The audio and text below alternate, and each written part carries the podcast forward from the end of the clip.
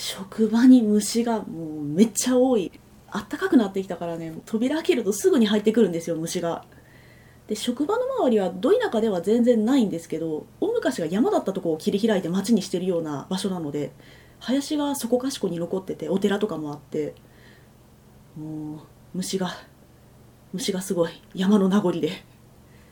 で虫で思い出すのは、そうだな、学生の頃に実家で夕飯を食べてたら、あの窓開けて換気をしてたので、もう一匹ちっちゃいハエが現れまして、で母と、もう私とその時祖母がいるんですけれども、母と私でそっちに行ったあっちに行ったって追っかけ回してたら、特に気にしない祖母がこう座ってご飯を食べてて、でそうしたらそのブンブン回ってたこうハエが、そのご飯を食べてた祖母の鼻の穴にブーンシュッて入っていって、え今鼻の穴、母親と私で、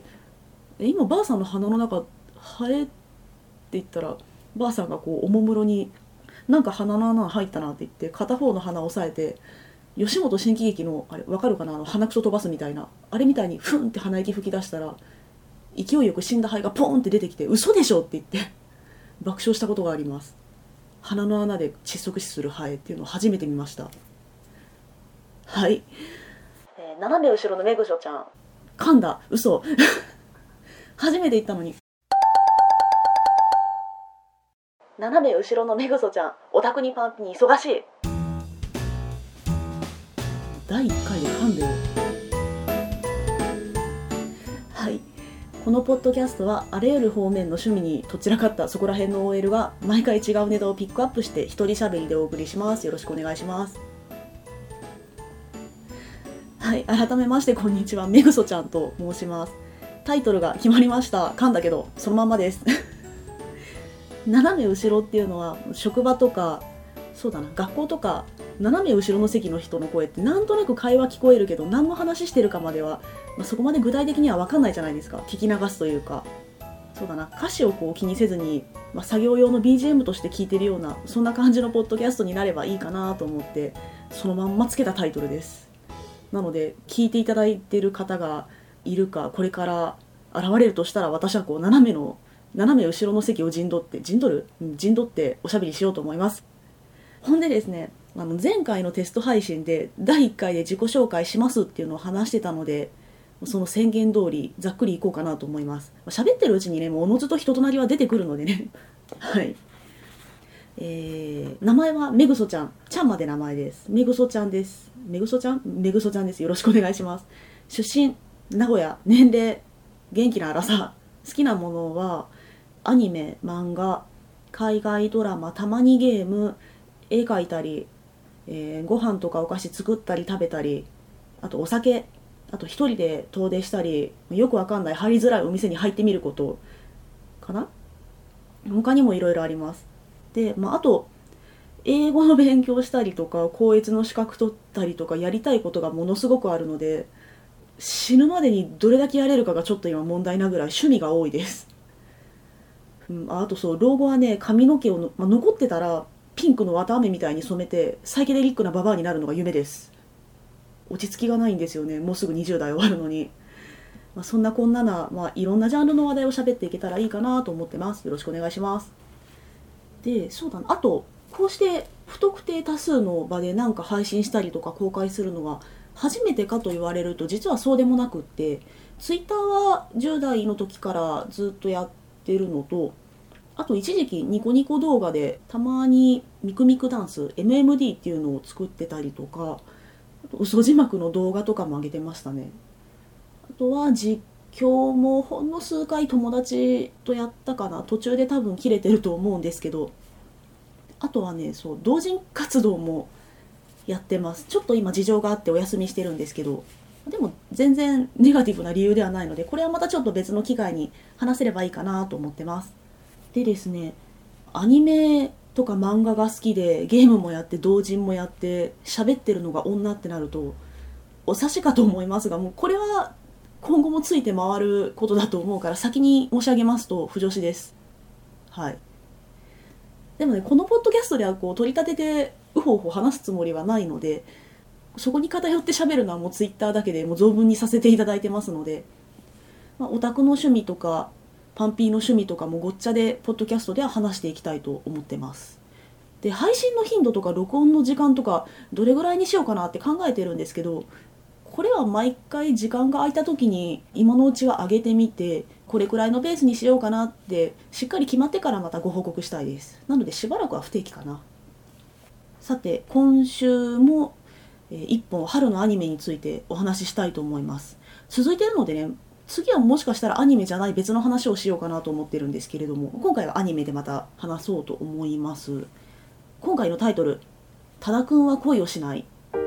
こちらはですね、以前放送されてた月刊少女野崎くんというラブコメラブコメになるのかな、あれはラブコメのよんコマをアニメ化した作品があるんですけれども、その制作陣が再集結して作られているオリジナルのアニメになります。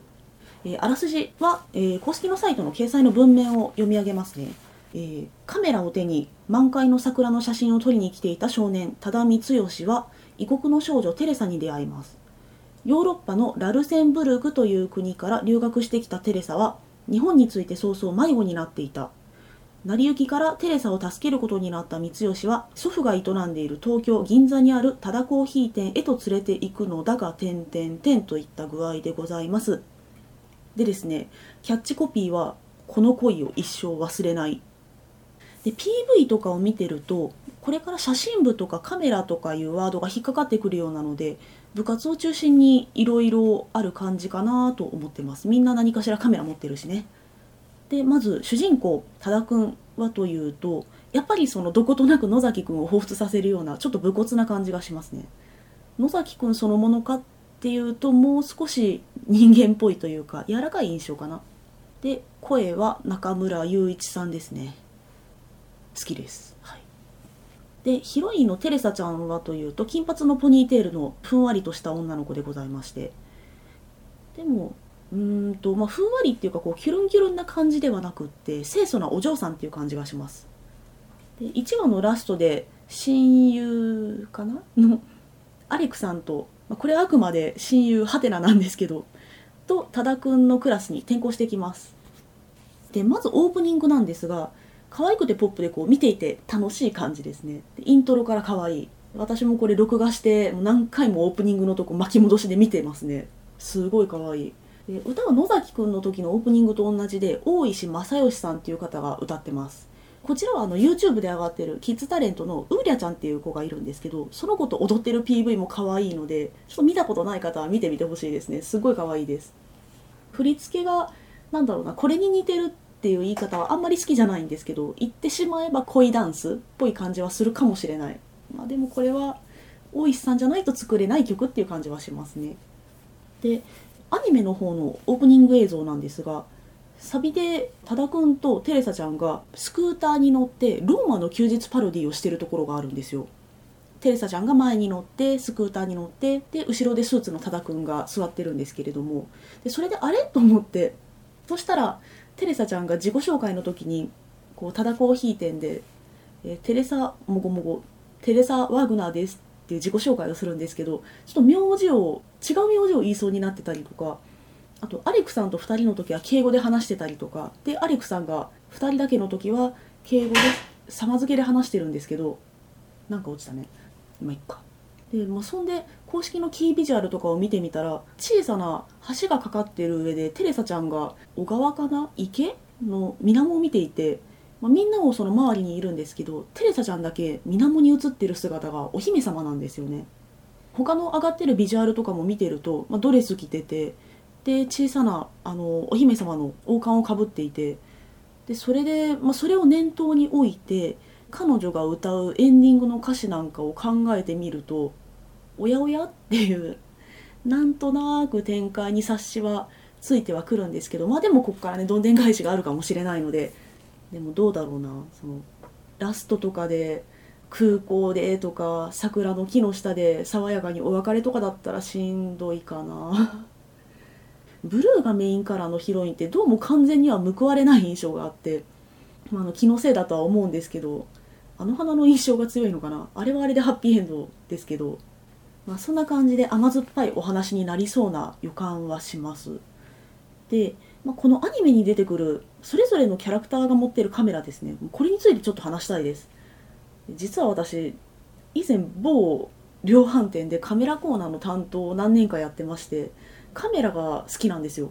でごねんぐらい前に一人で一眼持っていっぱくふつかの撮影旅行とかするくらい好きなんですけれども、アニメに出てくるカメラも、カメラが出てくるっていうのはアニメの紹介の ピーブイ で知ってはいたんですけど、いざちゃんとこう見てみるとちゃんとこう実在する機種が結構あって、もう見ててめちゃめちゃ面白かったですね。紹介していきたいと思います。まず多田くんの一眼レフ、これはねニコンの ディーななせんにひゃく、 これはもう型番も重くそ出てますね。いいの持ってんなと思ってカメラはね話し始めるとキリがないので、まあ、大まかに説明すると、ニコンの ディーななせんにひゃく、 これはそうだな、一眼をお子さんが生まれた記念とかに買ったお父さんがうっかりカメラにはまってにかいめくらいに買い替える上位のモデルです。なんでこう初めに買ったカメラが、まあ、ファミリー向けのカメラですねが人影だったとしたら、ななせんにひゃくはリザードみたいな感じ、まあ、さらにこう極めていくとメガリザードみたいなのもいっぱいあるんですけど、これは多田くんはどうだろうな、高校生がバイト代を貯めて簡単に手が出せる機種でもないし、プロフィールから察するに亡くなったお父さんの形見かなと思うんですけれども、でもそのオープニングのイントロのシーンとかでファインダーのビジュアルとか出てくるんですけど、そうするとちゃんとこうこだわってて、あ、ニコンっぽいなと思いました。で次テレサちゃん、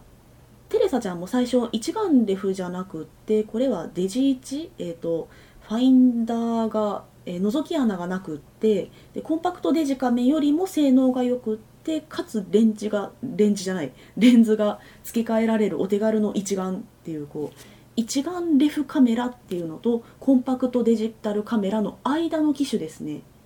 結構今軽くて、まあ、画像も綺麗なのでカメラ女子って言われる女の子が結構持ってるかなと思います。でテレサちゃんが初めに桜の木のところで多田くんに自分のカメラを渡すシーンがあるので見返してみると、最初オリンパスのペンっていうカメラ女子に人気の軽くて持ちやすいカメラがあるので、それに似てるなと思ってたんですよ。ただ多田くんがバッテリーがないっていうのでバッテリーを見るシーンがあって、でそのカメラから出したバッテリーがパナソニックだったんですね。でそれを考えると、あのマゼンタっぽいボディカラーがパナが結構メインモデルにつける色なんですよね。でそれはもうカメラとかじゃなくって、あのリビオ、ドライヤーとか、あとあの美顔器とか、こうマゼンタのピンクをパナは押すので、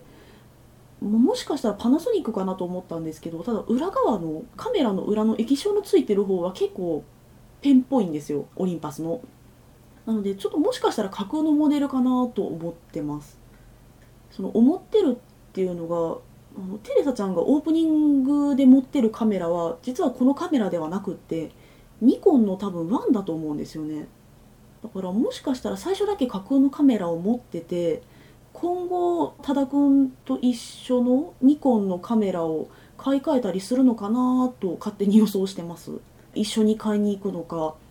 ただその多田くんのあのニコンの ディーななせんにひゃく と揃えてニコンにするのか分かんないんですけれども、ちょっとこれは楽しみですね、これからどうなっていくのか。で次、まあ、ひとまずこれで最後なんですけど、多田くんの友達の伊集院っていう子がいます。まあ、伊集院っていうかもう宮野真守ですね宮野さんはすごいですね。もうどのキャラクターにおいてもこれは宮野さんしかできない演技だっていうのを見せつけられるというか、今回その伊集院に至ってもこの伊集院はもう宮野さんしかできないんじゃないかなと思ってます。すごいな。はい。でそんな宮野さんの演じる伊集院は、まあ、性格は端的に言うとナルシストですね。カメラもちゃんと携帯ではなく別で持ってます。自撮りメインみたいなんですけど、まあ、性格が性格なので。で、まあ、持ってるカメラはソニーの、えー、サイバーショットのおそらく アールエックスひゃく、 これはほぼ間違いないと思います。見た目が結構黒でシンプルなんですけど特徴的なので、このカメラは多田くんとかテレサちゃんの一眼みたいにレンズを付け替えたりとかはできない普通のコンパクトデジタルカメラなんですけれども、コンデジの中だと結構ハイエンドなモデルですね、うん、私が欲しいぐらいで。でいいお値段はするけど、これはお小遣いとか貯めれば高校生でも買えるかなっていうモデルです。ただね、この伊集院ね、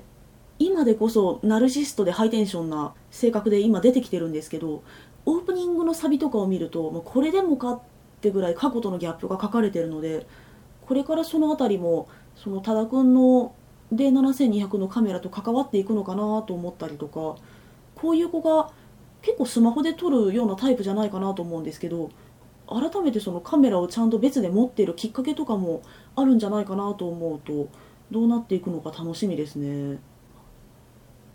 あとそうだな、特徴的なのは実写もののドラマのパロディがあったりとか、さっきのオープニングのローマの休日のパロディとか、アバホニャホニャ将軍とか出てくるんですよね。ああいう昔の時代劇とかドラマがもうテレビで流してあるお店って今もう少ないですよね。私好きなんですけど、私の近所の古いご飯屋さんにもそういうところがあるんですけど、たまに夜もうダルダルの格好で行ってご飯食べながら、その時間帯だと一服中のタクシードライバーのおっちゃんとかもご飯食べに来てるの で, でそこで壁掛けされた古いテレビで警察にじゅうよじとか見てたりしてますね。そんなレトロな雰囲気も相まって、まあ、テレサちゃんとアレクさんのこう異国の女の子感が際立つんですけれども、これからどんな風にこうふたりが動いていくのか、周りもどんな風に巻き込まれていくのか楽しみに見ていこうかなと思ってます。で、まあ、まだ見たことない方はあの アベマティービー とか他のウェブサイトとかでも公式で配信してたりするので、ぜひ見てみてください。もう多分今期で一番個人的には楽しみなアニメかもしれません。まだちょっといちわが始まってないアニメもあるので何とも言えないですけど、楽しみですね。そうです、漫画の原作とかじゃないので展開も今全くわからない状態なので、まあ、こうなるかなっていう予想はついたりはするんですけれども、そういう意味でも今回は楽しみなアニメですね。はい結構駆け足だったかな、えー、いかがだったでしょうか。アニメの話が続いているので今度は別の話題も混ぜようかなと思ってるんですけど、どうなることやらっていう感じで、まあ、しばらくはねこんな感じで緊張しながら好き勝手ベラベラ話すと思うんですが、まあ、慣れたらもうちょっとゆっくり他の話とかも混ぜながら話すと思いますので、で、えー、ポッドキャスト用のツイッターも何回か配信したら作る予定なので、まあ、その際はまたご案内するつもりなのでよろしくお願いいたします。なかなか話したといっても、まあ、結構早口だったのでね、まあ、どうこれからねちゃんと慣れていきたいなと思うんですけれども、よろしくお願いします。なんかよろしくお願いしますって言うんだそれではありがとうございました。